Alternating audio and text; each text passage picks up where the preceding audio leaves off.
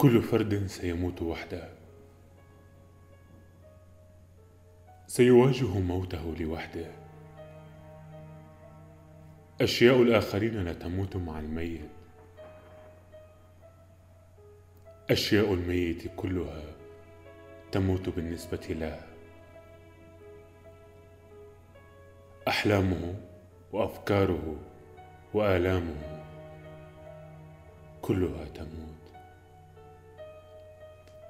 تنطفئ رائحته الكريهة وينطفئ وجهه الحسن.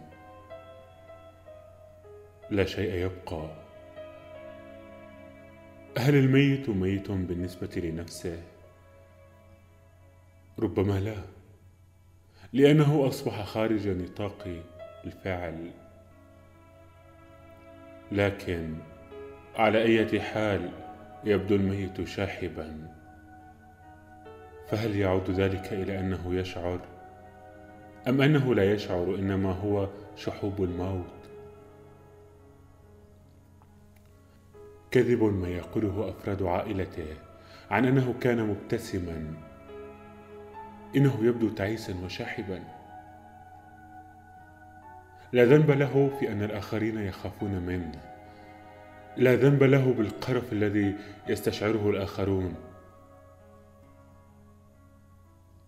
يخفت صوت البكاء في الغرف المجاورة بعد ساعات.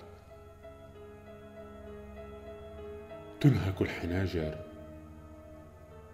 تستنزف العيون.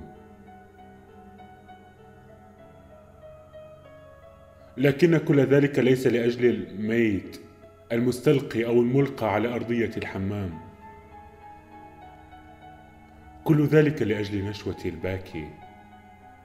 إنه يبكي لأجل نفسه. الميت لا يقدر الأيادي الكثيرة التي تغسله في تلك اللحظة. لا يفهم شيئا ويظل شاحبا يظل شاحبا أيضا عندما تغني الجوقة الصوفية آيات من القرآن.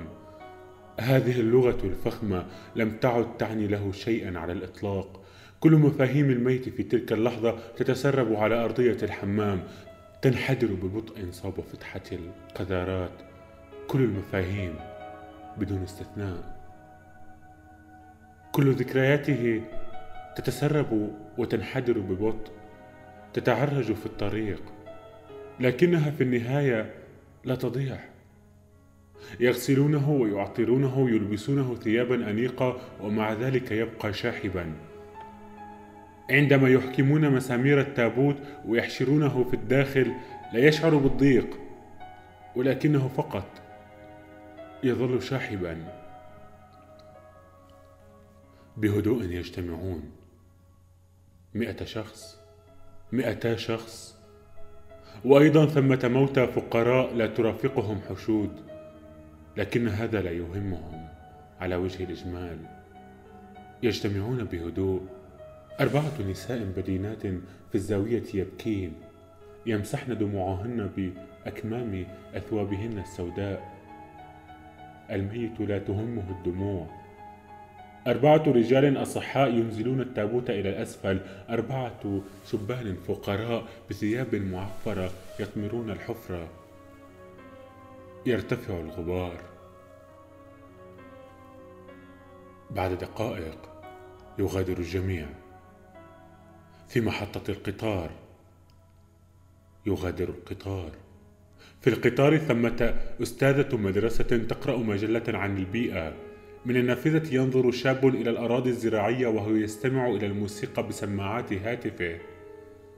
الآخرون يزعجهم صوت موسيقى الروك صاخبة المنبعثة من سماعاته. أما الميت فهو وحده في مكان مظلم.